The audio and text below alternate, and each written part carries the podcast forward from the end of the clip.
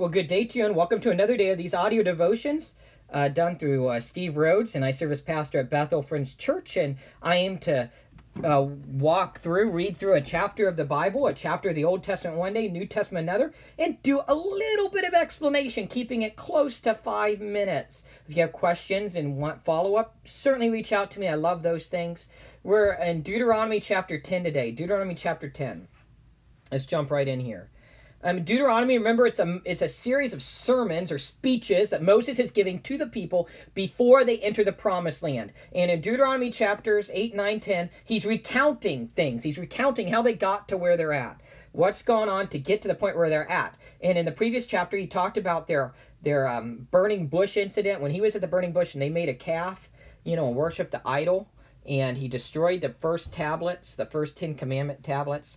So let's get in chapter 10. Moses says, At that time the Lord said to me, now we got to stop there. This is the Lord speaking. It's a big deal. And the Lord said, Cut out for yourselves two tablets of stone like the former ones, and come to me on the mountain and make an ark of wood for yourself. I will write on the tablets the words that were on the former tablets which you shattered. And you shall put them in the ark. In the ark of the covenant, he's going to put these words. This is the Ten Commandments. And God, right, God is going to give them a second set.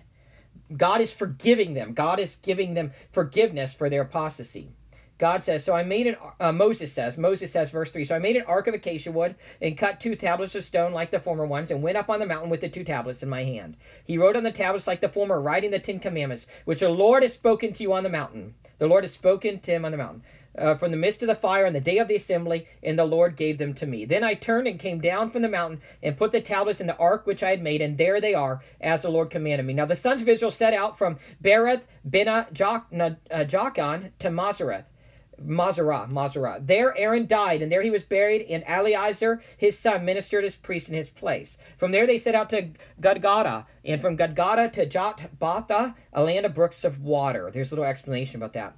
At that time the Lord set apart the tribe of Levi, Levi, to carry the ark of the covenant of the Lord, to stand before the Lord, to serve him, and to bless in his name until this day. Therefore, Levi does not have a portion or inheritance with his brothers. The Lord is his inheritance, just as the Lord your God spoke to him. I, moreover, stayed on the mountain forty days and forty nights like the first time, and the Lord listened to me that time also. The Lord was not willing to destroy you. Then the Lord said to me, Arise, proceed on your journey ahead of the people, that they may go in and possess the land which I swore to their fathers to give them. Now, Israel, what does the Lord your God require from you? But to fear the Lord, revere the Lord your God, to walk in all his ways, and love him, and to serve the Lord your God with all your heart, with all your soul, and to keep the Lord's commandments and his statutes, which I am commanding you today for your good. Behold, to the to the behold, to the Lord your God belong heaven and the highest heavens, the earth and all that is in it. Yet on your fathers did the Lord set his affection to love them, and he chose their descendants after them, even you above all peoples, as it is this day. So circumcise your heart and stiffen your neck no longer. For the Lord your God is the God of gods and the Lord of lords, the great, the mighty, and the awesome God who does not show partiality nor take a bribe. By the way, that's a theological principle. The Lord does not show partiality or take a bribe. We're also seeing um, great theology here. Theology is study of God. We're seeing how he writes about God as sovereign, God as Lord, God as God as um, omnipotent, all powerful. Um, verse 18 it says the lord executes justice for the orphan and the widow and, and shows his love for the alien by giving him food and clothing. So we're seeing god as loving as graceful as merciful. Uh, verse 19 so show your love for the alien for you are aliens in the land of egypt. Aliens meaning foreigners. You shall fear the lord your god. That means revere him. You shall serve him and cling to him cling to him and you shall swear by his name. He is your praise and he is your god who has done these great and awesome things for you which your eyes have seen. Your fathers went down to egypt seven 70 persons in all. And now the Lord your God has made you as numerous as the stars of heaven. Right there, it's showing the fulfillment of what the Lord said to Abraham in Genesis uh, Genesis 12 um, in the in the in the Abrahamic covenant. Right there.